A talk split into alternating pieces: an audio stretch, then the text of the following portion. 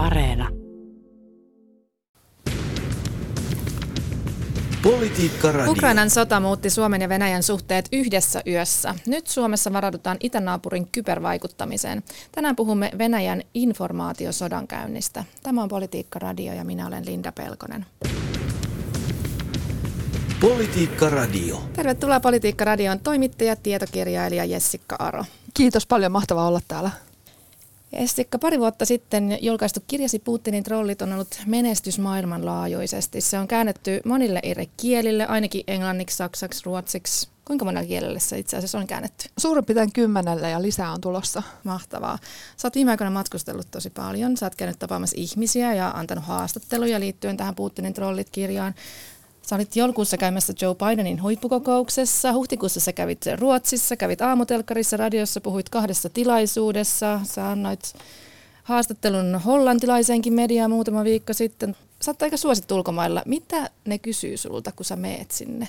Ja sä oot vähän niin kuin Suomen edustaja. Sä oot tavallaan asiantuntija, joka tuntee Putinin tällaiset salaiset keinot vaikuttaa meihin kaikkiin. Mitä sulta kysytään? No ensimmäisenä kysytään, että mitä nämä trollit on ja mitä ne tekee. Ja miten ne voi vaikuttaa ja minkälaisia väitteitä ne levittää. Ja mitä tämä informaatiosota tarkoittaa ja kohdistetaanko sitä meihin. Eli monessa maassa vielä haetaan näitä ihan perusasioita, mitkä Suomessa on ollut jo kaikkien huulilla ja tietoisuudessa jo pidemmän aikaa. Mutta kun kirjaa käännetään ja tietoisuus leviää ja samaan aikaan kun Putinin otteet käy yhä järkyttävämmiksi ja kansanmurhaavemmiksi, niin ihmiset haluaa varautua ja haluaa löytää keinoja, miten suojautua täältä informaatiosodan käynniltä. Niin, että Suomessa ollaan kuitenkin totuttu siihen, että itänaapurilla on kaikenlaisia vaikuttamiskeinoja, mutta sitten ehkä muualla Euroopassa, Amerikassa se ei ehkä ole jokaisen kansalaisen sellainen itsestäänselvä tieto. Ei ole valitettavasti just näin. Ja monessa maassa Venäjä on ehtinyt tehdä tuhoja jo ö, kymmeniä vuosia myös jo Neuvostoliiton ajalta juontaa osa näistä operaatioista. Ja valitettavasti niitä on ö, osa edelleenkin todella vaikea kaivaa esiin. Ja tämä tässä onkin mielenkiintoista, että usein aktiiviset kansalaiset kaivaa näitä esiin eikä viranomaiset. Mutta nyt kun media herää monessa eri maassa, niin se luo myös kansalaisille suurempia mahdollisuuksia löytää ne operaatiot ja myös suojata itsensä niiltä. Hmm. No hei, puhutaan tänään vähän tästä Ukrainaan liittyvästä tilanteesta myöskin.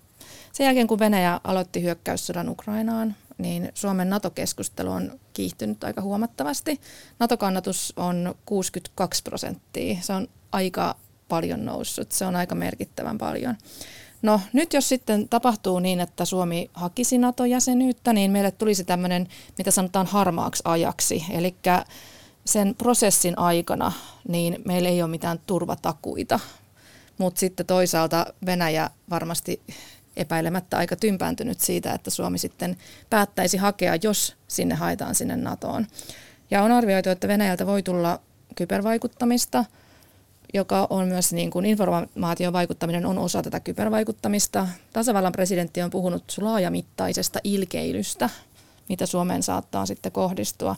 Niin Jessica, sä tunnet hyvin nämä Putinin Venäjän tavat toimia, olet niistä kirjoittanut ja tutkinut niitä pitkään, niin mitä keinoja Venäjällä voi olla potentiaalisesti Suomeen kohdistaa tämän Suomen NATO-prosessin takia? Tosi hyvä kysymys ja erittäin hyvä, että tähän varaudutaan. Mä sanoisin kuitenkin toisin äh, näkökulmaksi sen, että nythän me ollaan vapautumassa siitä, mitä meihin on jo vuosikymmenien aikana kohdistettu. Eli meidän tämä Naton ulkopuolella oleminen on osittain seurausta siitä, että me ollaan pelätty Venäjää, me ollaan uskallettu liittyä Naton aikaisemmin. Ja me ollaan haluttu miellyttää sitä ja me ollaan uskottu sitä, kun se on sanonut, että siitä koituu erilaisia vakavia seurauksia, että me liitytään. Äh, nyt Venäjähän jo on tämän ö, helmikuun lopussa kiihdyttämänsä sodan ja kansanmurhan jälkeen uhannut Suomea jo muutamankin otteeseen. Eli kiihdyttänyt tätä uhkailua. Eli jos liitytään, niin siitä tulee jälkiseuraamuksia. Mutta mun mielestä on upeaa nähdä, että nyt me ei kuunnella sitä.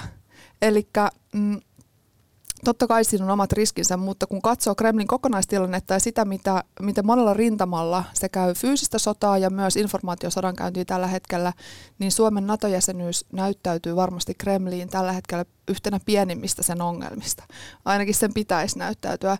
Eli he on tavallaan jo menettäneet sen pelin. He eivät voi sille enää käytännössä mitään, varsinkin koska suomalaiset osaa tältä varautua ja... Ähm, osaa torjua näitä vaikutusyrityksiä. Musta toi on mahtava toi, mitä Niinistö on sanonut laajamittaista ilkeilyä. Musta se on nimenomaan kuvaa näitä keinoja. Eli jos katsotaan, mitä meihin voidaan kohdistaa, niin todennäköisesti on kysymys siitä, mitä on jo kohdistettu. Eli NATO-vastaista mustamaalausta, erilaisten proxy, eli tällaisten niin kuin välittäjä valemedioiden ja yhdyshenkilöiden kautta levitettyä mustamaalaamista siitä, että NATO on tällainen suuri, aggressiivinen, pelottava uhka Suomen turvallisuudelle sen sijaan, että siitä saataisiin minkälaisia hyötyjä.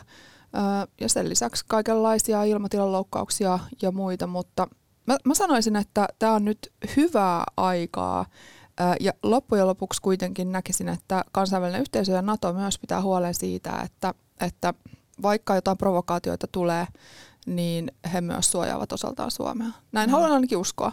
Niin, Pietarin trollitehdas, missä olet itsekin vieraillut, käynyt katsomassa ja haastellut ihmisiä, jotka on siellä töissä, niin tota, sehän, sieltähän nyt on, on suolettu ties minkälaista äh, Twitter-öyhötystä. Tämä on ehkä lievä ilmaisu sille, mitä sieltä on tullut, mutta et, et niin puhut mustamaalaamisesta ja tämmöisestä, että puututaan Suomen vaikka somekeskusteluun. Miksi on niin vaarallista, että jos somekeskusteluun puututaan? No joo, no tosi erinomainen pointti ja esimerkiksi sen takia, että kaikki ihmiset, vaikka kuinka olisi koulutettuja tai vaikka kuinka yritettäisiin pitää yllä keskustelua näistä vaaroista ja uhista, niin valitettavasti silti on alttiita uskomaan sitä materiaalia, mitä trollitehdas suoltaa. Mm. Ja valitettavasti silti ää, ei ole mitenkään immuuni niille tunnereaktioille, mitä se aiheuttaa. Ja kun ei ole immuuni tunnereaktioille, saattaa myös toimia tunteiden vallassa. Ja sitä nimenomaan trollit, joita huomio, huomio tosiaan nämä turvallisuuspalvelut ohjailee käytännössä Venäjällä, eli tällaiset oikeasti psykologisen vaikuttamisen asiantuntijat, niin he nimenomaan pyrkii ikään kuin kauko-ohjaamaan meitä meidän tunteiden kautta.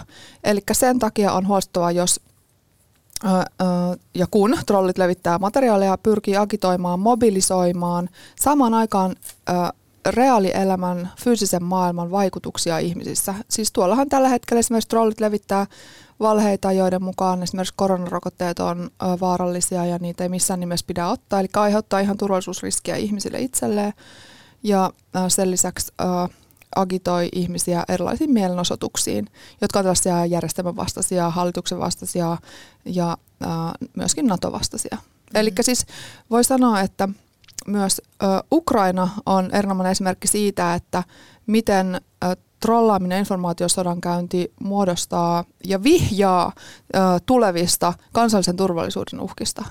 Elikkä, ja on sinällään, mä näkisin, että trollaaminen on jo kansallisen turvallisuuden uhka, koska sillä luodaan informaation avulla tukea ö, tuleville tai käynnissä oleville sotatoimille.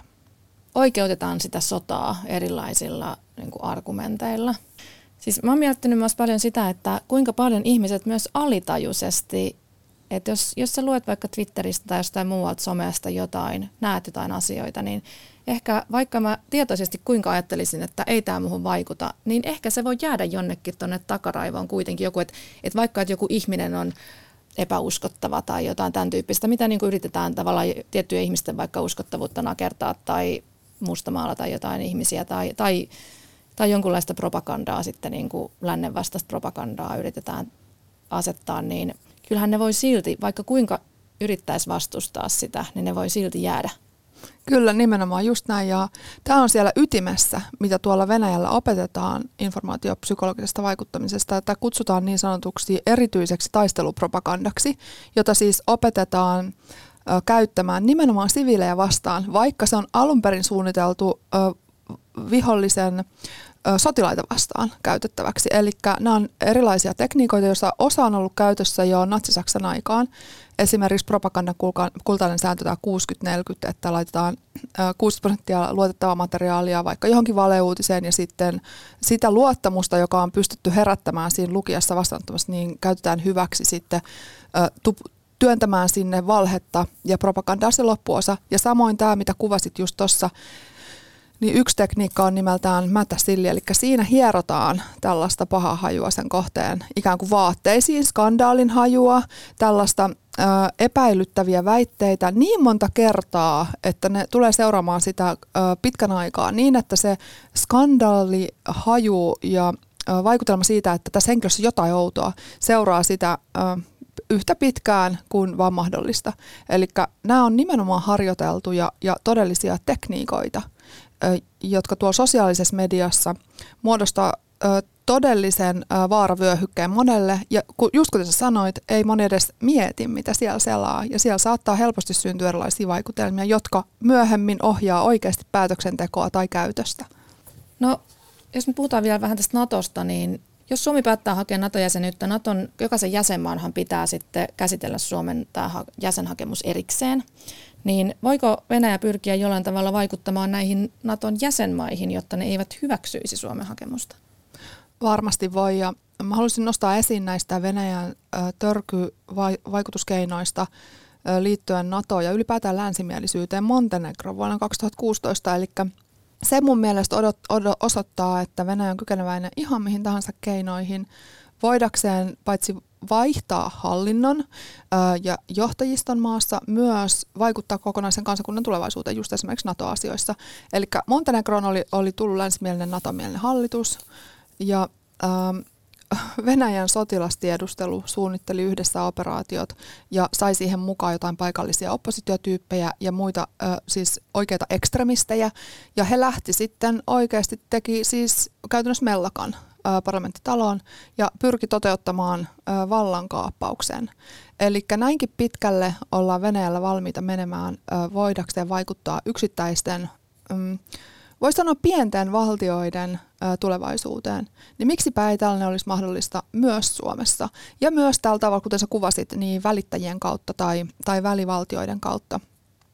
Mutta mä uskoisin, että tosiaan puolustusliitto, joka on nimenomaan juurikin Venäjän kaltaista uhkaa varten perustettu, niin pystyy suojelemaan jäsenvaltioita myös tässä herkässä vaiheessa. Politiikka Radio. Politiikka-radiossa vieraina tietokirjailija, toimittaja Jessica Aro. Puhumme informaatiovaikuttamisesta. Hallitus julkaisi huhtikuussa ajankohtaisselonteon, jossa Venäjän toimintaa kuvaavassa kappaleessa kirjoitetaan muun muassa, että Euroopan ja Suomen turvallisuustilanne on vakavampi ja vaikeammin ennakoitavissa kuin kertaakaan kylmän sodan jälkeen. Ja tämän muutoksen arvioidaan olevan pitkäkestoinen. Miten Jessica Aro arvioit Suomen ja Venäjän suhteita tällä hetkellä? Olemmeko palanneet kylmän sodan aikaan vai johonkin vielä kylmempään? No joo, kyllä ihan selvästi vielä kylmempään. Mä kyllä sanoisin, että Suomalaisille poliitikoille toivoisin vielä äh, suurempaa äh, rohkeutta ja mielenkiintoa äh, turvallisuuspolitiikkaan ja ottaa kantaa tähän meidän naapurin toimintaan vieläkin aktiivisemmin. Eli nythän me ollaan katsottu tätä Venäjän touhua jo vuodesta 2014 asti ja asetettu pakotteita oltu mukana EUn pakoterintamassa, mutta aika harvoja on edelleenkin meidän valtiojohdon kommentit, joissa oikeasti tuomitaan tämä toiminta ja ähm, otetaan se tarvittava vakavuus tähän meidän naapurimaan toimintaan. Eli sieltä 2014 Venäjä on käynyt jo sotaa Ukrainaa vastaan, pyrkinyt salaamaan sitä ja tehnyt informaatio sodankäyntiä. Ja meillä on pääasiassa presidentti, joka näitä kannanottoja on, on tehnyt säännönmukaisesti. Ja onneksi, onneksi niin, onneksi niin. Ja sanoisin vielä, että jo silloin 2014 tuotiin esiin tätä, että nyt uusi kylmä sota on palannut. No okei, okay, ehkä oli, ehkä vielä pahempaa jo silloin, mutta ilmeisesti valitettavasti Venäjällä on kyvykkyys huijata ihmisiä edelleenkin uskomaan, toivomaan parasta ja uskomaan, toivomaan, kyllä se siitä muuttuu ja kyllä se, ö, ei se tee mitään niistä asioista, joita vaikka länsimedia sitä syyttää. Mutta musta olisi tosi ikävä nähdä, jos suomalaiset ö, päätöksentekijät, vaikuttajat ei olisi nähnyt tosiasioita jo aikaisemmin ja voinut myös informoida kansaa siitä. Ja nyt mun mielestä, kuten tuossa sun siteraamassa selonteossa sanottiin, turvallisuustilanne on muuttunut, niin nyt kaivattaisiin viestintää kansalle. Eli nyt kansalaisia myös huolettaa, myös kansalaisten korvien väliin on mennyt tätä informaatiosodan käyntiä. Monet pelkää ja on tosi ahdistuneita. Eli siihen tarvittaisiin nyt myös tosi voimakasta johtajuutta tällä hetkellä. Niin kuin tuntuu, että nytkin kun puhutaan tästä Natosta, niin on ollut aika kieli keskellä suuta monilla. Myös presidentillä, myös pääministerillä.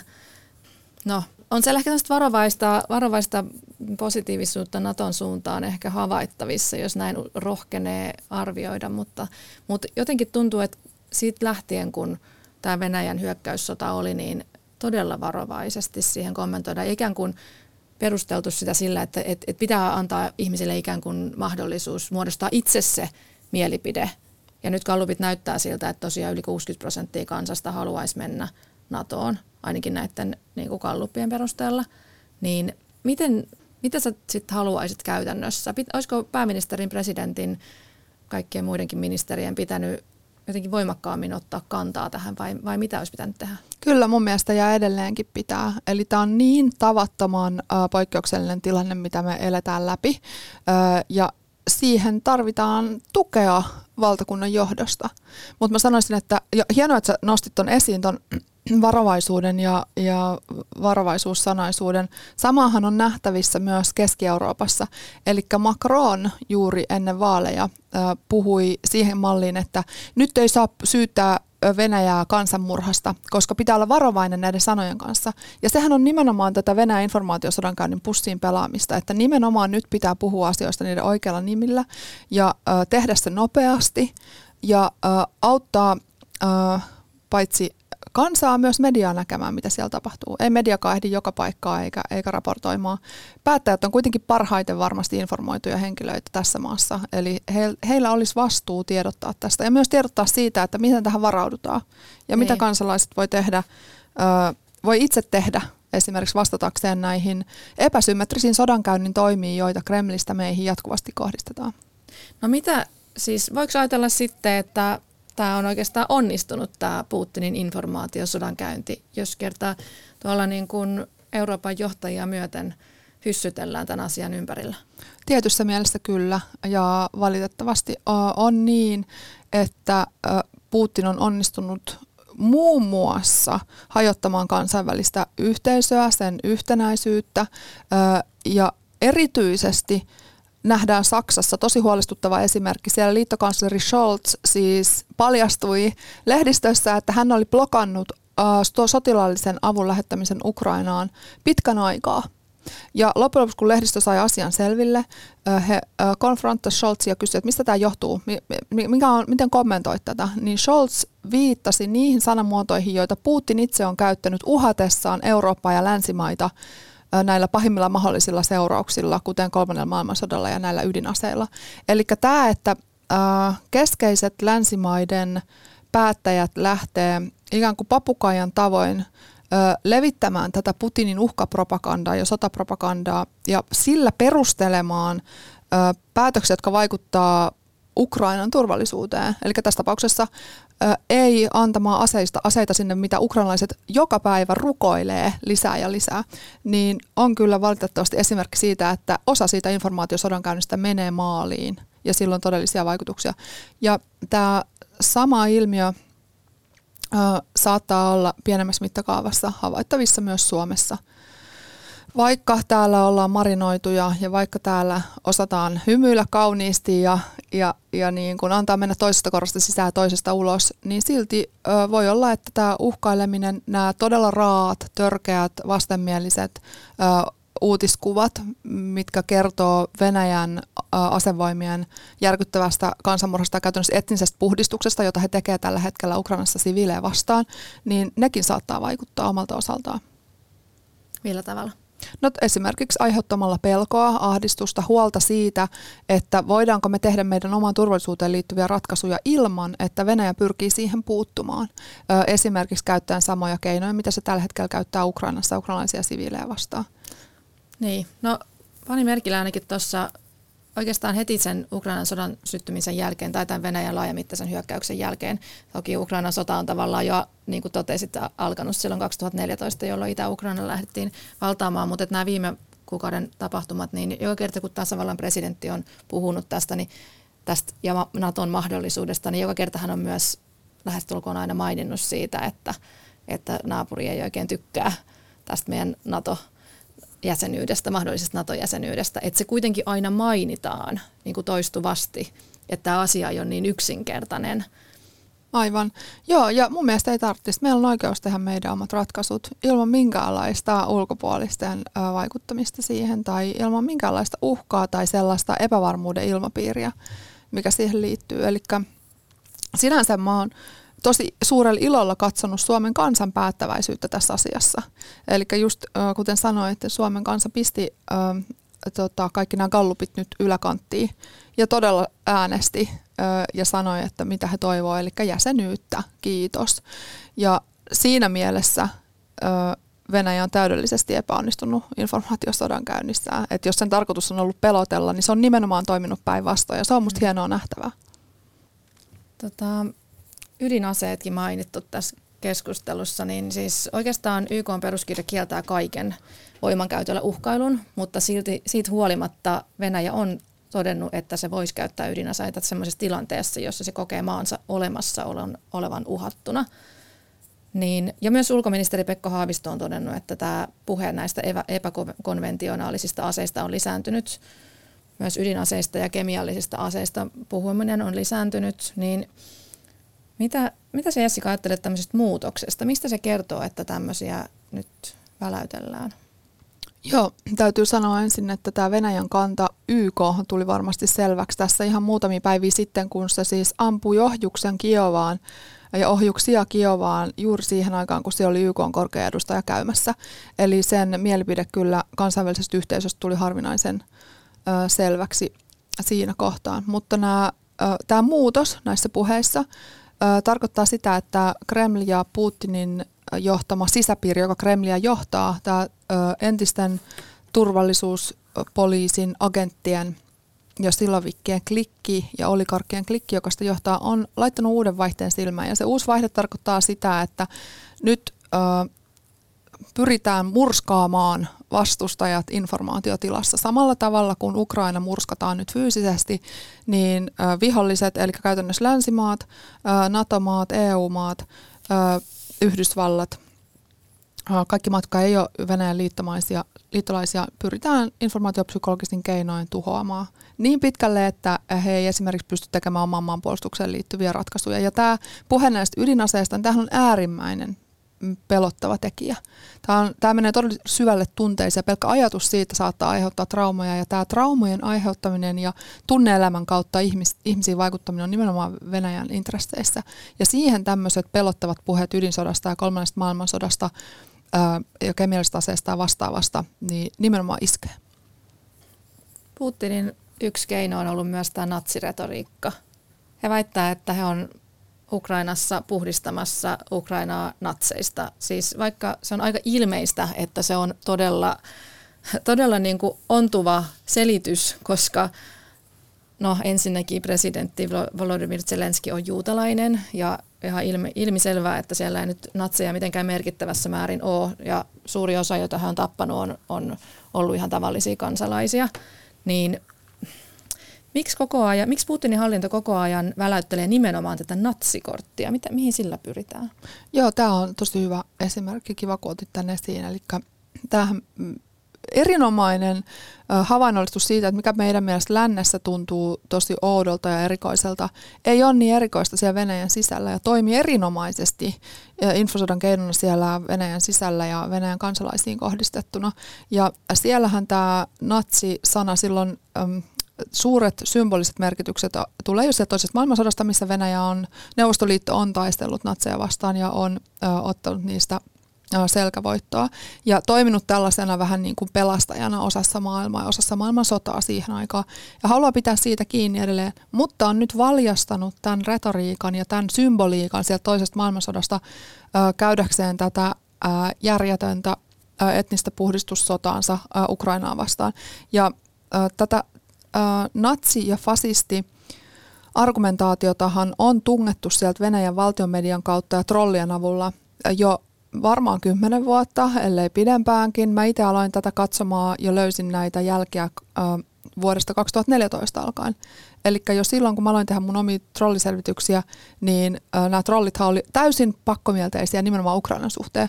Ja ne nimenomaan levitti suomalaisten keskuuteen ja kansainväliseen äh, äh, online verkkoyhteisöihin väitteitä siitä Ukrainan liittyen esimerkiksi, että ukrainalaiset on fasisteja ja natseja, Ukrainan johtajisto on fasisteja ja natseja ja No, mutta eikö joku muu argumentti olisi pikkusen uskottavampi? Miks, miksi pakko mieleen nyt näihin natsisyytöksiin? No joo, no, se on äh, nimenomaan, äh, jotta voidaan oikeuttaa tämä taistelu äärimmäistä pahaa vastaan. Eli natsit Venäjän historiassa on tehneet todella julmia, kammottavia asioita, kuten myös kansainvälisessä äh, historiassa. Ja sitä vastaan Venäjä nyt haluaa pelastaa meidät kaikki näiltä natseilta, jotka se on valitettavasti nyt itse keksinyt. Ja mm, ei ole tavallaan keksittävissä vai, vai tuleeko mieleen jotain muuta, mikä olisi vielä pahempi kuin joku natsit, mm. ö, mistä olisi todella oikeutettua mennä taistelemaan niitä vastaan ja, ja puhdistamaan niitä pois. Mutta kun mm. tarjoillaan tällainen, että nyt täällä on natseja ja nyt meidän pitää mennä niitä poistamaan, niin, niin kansa hymähtelee tyytyväisenä, että hieno juttu, koska kukapa vastustaisi sellaista. Muutama vuosi sitten Yle näytti myös tämmöisen tota, propagandadokumentin, joka oli, jonka Putin oli tehnyt siis omalle kansalleen ja se näytettiin Suomessa. Ja musta oli mielenkiintoista seurata sitä, että siinähän kerrottiin paljon asioita, jotka on ihan totta. Mutta siinä vaan unohdettiin kertoa sit se, niin kuin kaikki Venäjän synnit tavallaan unohdettiin ja sitten siinä niin kuin käytiin läpi tosi tarkasti esimerkiksi amerikkalaisten, mitä, mitä niin kuin he on tehnyt. Niin jotenkin se, että, että se tuntuu aika hyvältä keinolta myöskin, että käyttää sitä totuutta hyväkseen. Että et asioita, jotka on totta, niin kuin että et natsit on kiistatta osa niin kuin Euroopan historiaa, niin sitten rakentaa siihen päälle jotain, että jatkaa tavallaan sitä tarinaa. Kyllä, just näin. Ja mä oon usein, kun mä oon itse ammattikirjoittaja, niin mä oon usein katsonut suurella, täytyy sanoa jonkinlaisella ammatillisella arvostuksella tätä luovuutta – jota nämä Venäjän informaatiosodankäynnin ammattilaiset ja propagandistit käyttää kehitellessään näitä tarinoita. Ja äh, koska ne on, siis mä en itse kykenisi ikinä keksimään mitään sellaista. Eli nämä on siis fantasian ja fiktion ja tällaisen luovan kirjoittamisen mestareita. Äh, katsoo näitä kertomuksia, mitä Lavrov käy Pokalanaamalla tai Saharova äh, Pokalanaamalla kertomassa tuonne julkisuuteen – niin nehän on ihan siis, nehän kuulostaa ihan sadunomaisilta, mutta niissä on valitettavasti se sellainen väkivaltaisen ö, sodan ja sodan oikeutuksen ö, perusteema ja perusmotiivi, joka tekee niistä todella synkkiä. Mutta, mutta totta on, että, että he ovat saaneet valjastettua hyviä kirjoittajia omiin riveihinsä. Joo, ja sitten Ukrainan historiassa siis kun siellä on kuitenkin tällainen nationalisti Stefan Bandera, joka on 30-luvulla ollut osa Ukrainan nationalistista järjestöä ja toiminut siellä, niin sitä kautta ilmeisesti myös Putinin hallinto on rakentanut sitä tarinaa, että, että, että edelleenkin olisi Ukrainassa ihmisiä, jotka, jotka tätä Banderaa sitten jollain tavalla fanittelisi. Eli osa totta ja sitten siihen päälle voidaan rakentaa vähän sitä propagandaa. Kyllä, kyllä. Ja jos mä saan tuohon vielä lisätä, niin vaikka tätä Pandera ei olisi ollut eikä mitään tämän tyyppistä toimintaa, niin ne olisi rakentanut tämmöisen natsitarinan vaikka kivenkolosta ja mm. keksinyt, mm. että Ukrainassa on niin kuin kivenkolosta tulee näitä natseja joka paikasta ja ne pitää, ne pitää tuhota sitten. Mä haluaisin sanoa yhden esimerkin siitä, että miten – jo 2014-2015 tämä toimi Venäjän sisäisesti, tämä natsipropaganda Ukrainaa vastaan. Eli siihen aikaan siis sotilaathan rekrytoitui jopa sinne taisteluihin Ukrainaan sen takia, että ne oli nähnyt valtion televisiosta juttua, että mukava veljeskansan on ottanut haltuun pahat natsit ja fasistit. Ja että sitä pitäisi mennä vähän vapauttamaan. Niin nämä sotilaathan meni sitten, liittyi näihin riveihin ja lähti sinne Ukrainaan, mutta kun he pääsivät paikan päälle, niin he antoi sitten joutua antaa pettyneitä haastatteluja kansainväliseen mediaan, koska ei siellä ollut mitään natseja eikä fasisteja missään. En tiedä, mitä tuohon edes sanoisi. Aika, aika tyly meidinkin. Tota, siis nostan tähän nyt vielä tällaisen keissin liittyen näihin lähetystöihin. Maaliskuun puolivälissä Suomessakin hämmensi tämmöinen Venäjän Helsingin suurlähetystön Twitterissä ja Facebookissa julkaisema kehotus ilmiantaa venäläisiin kohdistuvaa syrjintää.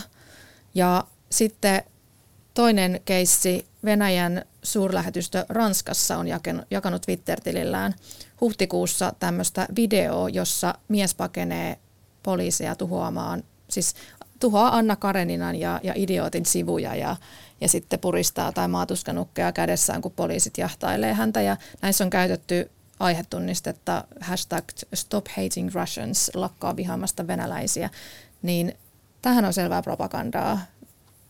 Mikä, mikä pointti tämmöisissä on? Siis tota, yritetäänkö tässä nyt sitten luoda enemmänkin, laajemminkin sellaista mielikuvaa, että länsimaat on pahoja vai, vai mitä? Joo, kyllä. Ja sitten ihan se, että nämä Venäjän lähetystöt sosiaalisessa mediassa toimii Venäjän trollitehtaina ja Putinin trollitehtaina ja on toiminut jo oikeastaan pidemmän aikaa. Eli 2014 me nähtiin jo Suomessakin ö, toimiva Venäjän suurlähetystö sen Facebookissa ja Twitterissä.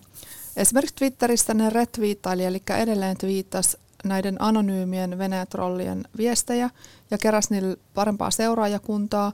Sen lisäksi ne levitti sellaista käsitystä, että Ukraina olisi syyllinen siihen sotaan, mitä Ukrainassa tapahtui, joka oli Venäjän siis sotima sota jo silloin. Sen lisäksi he kaappas omaan käyttöönsä erinäisten suomalaisten bloggaajien just hashtageja ja alkoi esimerkiksi vaatimaan rauhaa Ukrainasta ja antoi niitä hashtageja myös eteenpäin tuonne Venäjän ulkoministeriölle asti, joka myöskin käytti niitä. Sen lisäksi Suomessa Venäjän suurlähetystön Facebook-tili levitti tällaista muka hauskaa videota, jossa muka hauskasti Venäjä miehitti Suomea. Ja kun Suomen kansa meni valittaa sinne Facebookiin, että mikä tämä on, ottakaa tämä pois, tämä ihan hirveä video, niin he blokkas näitä suomalaisia ja jätti ainoastaan trolleja sinne näkyviin. Eli Tämä toiminta on ollut systemaattista ja valitettavasti tässä venäläiset diplomaatit, joistahan monet myös työskentelee ihan FSPlle, eli turvallisuuspalvelulle, turvallisuuspoliisille Venäjällä, niin tekee karhunpalvelusta ihan diplomatialle kansainvälisesti. Ja nythän myös Suomessakin voisi ehkä enemmän heittää pellolle näitä venäläisiä diplomaatteja, koska he nyt valitettavasti lähinnä trollaa täällä sosiaalisessa mediassa joten ehkä heillä olisi enemmän käyttöä siellä ihan Venäjän sisällä. Joo, yksi kiinnostava asia, mikä on tapahtunut tässä Ukrainan sodan jälkeen on, että EU on kieltänyt Venäjän valtiollisen Russia Today-kanavan, RTn ja valtiollisen uudistoimisto Sputnikin sekä näiden tytäryhtiöiden toiminnan EUn alueella. Tämmöiset pakotteet on nyt laitettu tämän Ukrainan hyökkäyksen jälkeen päälle. Niin Sä oot Jessica Aro Putinin trollit kirjassasi kertonut myös tästä RTn toimintalogiikasta. Niin miten Venäjä on käyttänyt RTtä oman viestinsä viestimiseen? Kerrotko vähän siitä? Joo, mahtavaa kun kysyt tästä. Tämä on tosi kiinnostava teema. Eli tämä on myös ihan niin kuin täydessä päivänvalosta kaikille avointa informaatiosodankäyntiä. Ja tämä on tällainen Putinin yksi lempiprojekteista. Mä oon löytänyt Kremlin sivuilta vuodelta 2013 yhden haastattelun, missä Putin sanoi, että tätä RTtä ja sen tytäryhtiöiden ja verkoston toiminta on suunniteltu jo vuodesta 2005 asti. Eli aika sieltä Putinin valtakauden alusta asti. Ja 2012 tämän RTn päätoimittaja Margareta Simonian on itse sanonut, että tämä on informaatiosodankäynnin ase, kansainvälisen informaatiosodankäynnin ase ja vähän niin kuin puolustusministeriö yhtä tärkeä tämmöinen tavalla instituutio Kremlissä ja Venäjällä. Ja niin he ovat myös sitä käyttäneet. Eli äh, siellä äh, tehdään länsimaiden vastaista vihapropagandaa, vääristellään Ukrainan tapahtumia, oikeutetaan Ukrainan sotaa, on tehty jo vuosia. Ja siellä haastatellaan kaikki salaliittoteoreetikot ja kaikki muut asiantuntemukselle, jos siellä mitään väliä, vaan mitä tiheämpi foliohattu päässä jollain henkilöllä, niin sitä varmemmin se pääsee sinne haastateltavaksi, kunhan se haukkuu länsimaita ja varsinkin Yhdysvaltoja. Ja nyt sitten sitä on tosiaan käytetty tämän Ukrainan sodan tukemisessa informaatiorintamalla. Eli siinä mielessä tämä EU-ratkaisu blokata nämä pois näkyvistä on ollut erinomainen ja täytyy sanoa, että Suomessakin kyllä nämä jakeluyhtiöt on ollut aktiivisia tässä, koska Suomessakin aika nopeasti sen helmikuun jälkeen niin RTtä jakelevat firmat pisti liinat kiinni ja pisti kanavat blokkiin, että sitä seurasin kyllä ilolla. Joo, että näinkin, näinkin voidaan toimia aika nopeastikin, jos vaan motivaatiota riittää. Hei, tässä lopuksi voitaisiin vähän puhua myös, myös ratkaisusta ja tulevaisuudesta. Tota, miten Jessica näet Suomen ja Venäjän suhteiden tulevaisuuden? Ainakin tässä hallituksen selonteossa todettiin, että Venäjän hyökkäys Ukrainaan vaikuttaa Suomen ja Venäjän kahdenvälisiin suhteisiin ja yhteistyömahdollisuuksiin laaja-alaisesti. No, mikä tulevaisuus tässä nyt on? Miltä se näyttää? No kyllähän se huonolta näyttää, erittäin huonolta, eikä pelkästään sen takia, että Venäjä on jo suljettu pois myös monesta kansainvälisestä instrumentista, joissa myös Suomi on ollut yhtenä jäsenenä mukana, ja sillä tavalla yhteistyö on myös sieltä katki. Mutta tässä paljon on Venäjän käsissä. Suomihan olisi varmasti valmis jatkamaan tätä yhteistyötä, jos Venäjä alkaisi käyttäytyä asiallisesti ja lopettaisi järkyttävät sotarikostuomioistuimeen kuuluvat hyökkäyksensä siviilejä vastaan ja, ja sotilastukikohtia vastaan Ukrainassa. Eli tämä on tosi paljon Venäjän käsissä, mutta valitettavasti me ei tulla näkemään sitä ö, lähiaikoina, kuten tässä ö, arvi, on arvioitu aivan oikein. Eli valitettavasti näyttää siltä, että ö, Putinin omat ja hänen klikkinsä omat ö, mielenkiinnon kohteet pääasiassa kohdistuu tällä hetkellä ö, koko länsimaailman terrorisoimiseen – niin siltä pohjalta pitää näitä suhteita sitten luovia. Mm. Sä oot pitkään puhunut siitä, että, että länsimaat ja Suomi on aika naiveja Venäjän suhteen. Nyt, nyt ne silmät on varmaankin avautunut aika monella. No kyllä, ja mä toivoisin, että ne myös pysyy auki. Eli Venäjä pyrkii nimenomaan tässä hakemaan jotain jäätynyttä konfliktia ja toivoo ö, osittain oikeutetusti tietää, että median kiinnostus riittää vain tietyksi aikaa. Että tulee myös muita aihepiirejä, tulee myös muita ongelmia maailman ja kansainvälisen median ja päättäjien agendalle, jotka vaatii yhtä lailla nopeita ratkaisuja ja huomiota, ö, mutta sitä ei saa antaa Venäjälle. Eli tästä pitää jatkaa ö, puhumista, tähän pitää jatkaa puuttumista, uusia sanktioita pitää jatkuvasti keksiä. Ehkä jossain vaiheessa keksitään myös ne sanktiot, jotka oikeasti tehoaa ja lopettaa sen sodankäynnin. Ö, mutta ju, just kuten sanoit, eli mä todella toivon, että se naivius olisi loppu. Ja myöskin sitä, että jos se naivius on johtunut siitä, että Venäjän toiminnan ajatteleminen aiheuttaa pelkoa ja ahdistusta, koska se on niin aggressiivista, arvaamatonta ja pelottavaa, niin mä, mä haluaisin nähdä, niin kuin paljon on nyt tapahtunut, että suomalainen yhteiskunta ja ihmiset vahvistuisi ja kasvattaisi omaa resilienssiä, eli vastustuskykyä sille Venäjän kyvylle aiheuttaa ahdistusta. No miten sitä resilienssiä voi kasvattaa? No hyväksymällä ensinnäkin tosiasiat. Eli nyt t- tätä on tapahtunut ja tapahtuu, mitä, mitä mediasta valitettavasti saamme joka päivä lukea, ja sille pystyy rakentamaan omaa sietokykyä Esimerkiksi hakeutumalla sellaisiin seuroihin, vaikka sosiaalisessa mediassa, josta saa itselleen voimaa tai turvallisuuden tunnetta. Voi myös sivistää itseään, informoida itseään. Tästä asiasta on tosi paljon hyvää kirjallisuutta tehty jo kansainvälisesti myös Suomessa.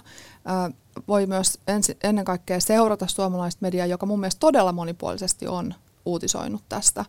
Ja sieltä se lähtee sellainen tavallaan ymmärrys siitä, että ok, tätä tapahtuu, mutta mun ei itse tarvi alistua sellaiseen pelkoon tai apatiaan, mitä Venäjä nimenomaan haluaa aiheuttaa, koska pelosta ja apatiasta eläminen ö, vie kohti ratkaisuja, jotka heikentää mahdollisuuksia tehdä päätöksiä vaikka just sen oman turvallisuuden suhteen. Eli mä toivoisin suomalaisille, että suomalaiset olisivat aktiivisia ja rohkeita, eli just päinvastaista, mitä Venäjä haluaa. Hmm. No Aika paljon tässä nyt on kuitenkin tehty myös toimia, ihan konkreettisia toimia sen jälkeen, kun Venäjä on hyökännyt. Että, että no, nyt viimeisimpänä tuli päätös, että Fennovoima purkaa sopimuksen venäläisen Rosatomin kanssa. Ja kuitenkin siis pääministeri Sanna Marinkin on puhunut siitä, että Suomi pyrkii irtautumaan energiariippuvuudesta Venäjään. maakaasun, öljyn, sähköön, ydinvoimaan niin pian kuin mahdollista, kuinka nopeaa se sitten on. Ja, ja EU-ssa monessa maissa on samantyyppistä puhetta ja kaikenlaisia toimia tässä nyt on meneillään, mutta mitä, mitä nyt pitäisi tehdä? Jos puhut äsken siitä, että mitä yksittäinen ihminen voi tehdä, mutta mitä, mitä tässä nyt Suomen pitäisi reagoida tähän kiistatta järkyttävään tilanteeseen? Tämä on tosi hankala kysymys sen takia, että Nythän Putin ja hänen lähipiirinsä on kerännyt niin paljon omaisuutta, että he voi jatkaa tätä sodankäyntiä hamaan ikuisuuteen ja tappiin asti, jos he vaan itse haluaa. Eli he ovat irtauttaneet itsensä kaikista näistä mekanismeista, joihin pakotteet koskettavat. Eli pakotteet ei valitettavasti ole tässä ratkaisu. Jos lähdetään siitä, että tavoitteena on auttaa ukrainalaisia ukrainalaisia siviilejä, jotka tällä hetkellä on aika, äm, aika yksin siellä Venäjän pommi- ja ohjussateessa – niin heidän auttaakseen olisi hyvä kuunnella heitä. Ukrainalaiset on itse pyytäneet ö, sitä sotilaallista apua, materiaaliapua, mutta myös ihan sotilastoimenpiteitä länsimailta. Esimerkiksi ilmatilan suojelemista ö, ja auttamista sitä kautta. Niin mä vähän kysyisin, että miksei niin ole jo tehty. Eli me luetaan joka päivä tosi surullisia kohtaloita Ukrainasta, ja ne olisi vältettävissä, jos me vain voitaisiin entistä tiiviimpänä liittoumana auttaa heitä. Mutta sitten toisaalta on myös tämä, mitä Venäjälle kuuluu, mitä Venäjän kansalle kuuluu, jotka on se ensimmäinen informaatiosodankäynnin kohde. Eli heillä menee myös todella huonosti, ja heihin mun mielestä olisi hyvä yrittää rakentaa yhteyksiä, varsinkin koska Putin on yrittänyt nyt rakentaa tätä informaatioblokkia ö, koko Venäjän ympärille ja Venäjän kansan ympärille. Ja nyt ö, tuolla kuumeisesti mietitään keinoja, miten venäläisille voidaan saada sitä oikeaa informaatiota, esimerkiksi siitä, mitä Ukrainassa tapahtuu. Ja ö, löytyykö sitten muitakin keinoja kuin vaikka kirjoitella jotain arvosteluja jonnekin Google Mapsiin jostain palveluista tai jotain muita kautta murtautua sen informaatioblogin läpi, mutta niitä on löydyttävä, koska se kansa on vaarassa joutua itse unohduksiin ja täydellisen aivopesun kohteeksi, jos heitä ei auteta. Hyvä. Hei, kiitos oikein paljon tästä äärimmäisen mielenkiintoisesta keskustelusta toimittaja tietokirjailija Jessica Aro. Kiitos paljon. Ja tähän loppuu vielä muistutus, että käykää ihmiset Yle Areenassa kuuntelemassa pidempi versio tästä meidän tämän päivän lähetyksestä. Nimittäin tässä Jessikan kanssa keskusteltiin yli 40 minuuttia, joten Areenassa on 10 minuuttia vielä timanttista analyysiä tästä aiheesta. Politiikka Radio.